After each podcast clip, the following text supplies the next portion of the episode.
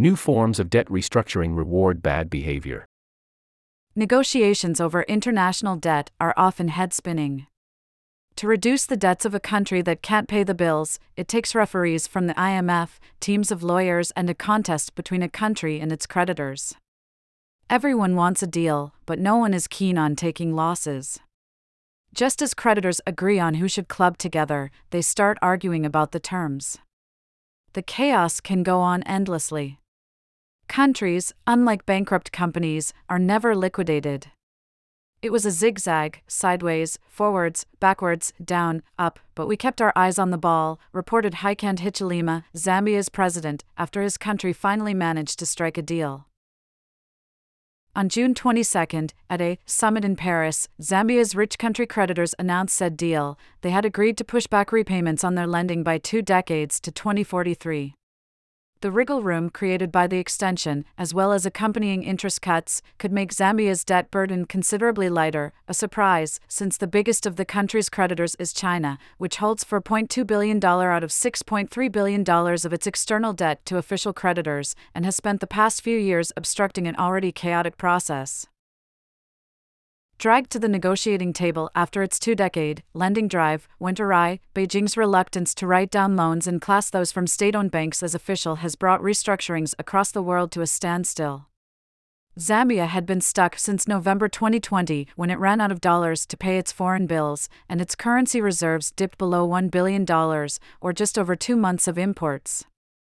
It has since run up $1.8 billion in unpaid interest. Thus, international financiers were forced to get creative.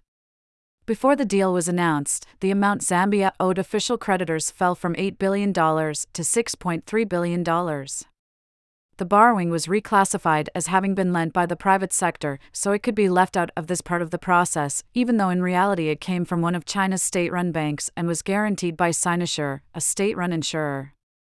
China still point blank refuses to cut the face value of its loans. The breakthrough also relied on unusual stipulations. Zambia will pay 1% annual interest on borrowing until 2025, a big discount. At this point, if Zambia's economy is judged by the IMF to be picking up, which is likely, the rate will rise to close to 4%, wiping out lots of the country's debt relief. In this scenario, creditors, including Beijing, will earn about the same as they would have by putting the cash in 10 year treasuries. Oddly, the deal gives Zambia better terms the worse the country's economic performance, creating moral hazard. Zambia's is the latest of several strange restructurings.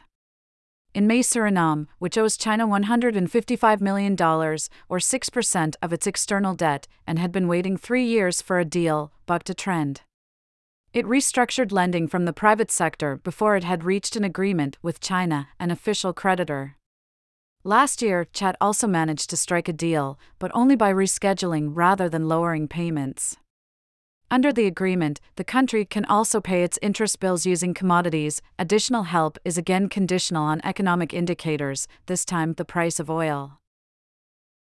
In richer countries, the stakes are higher the IMF's plan for Sri Lanka, which owes China $7.4 billion, or 20% of its external debt, means its debt to GDP ratio will remain above 100% until at least 2026.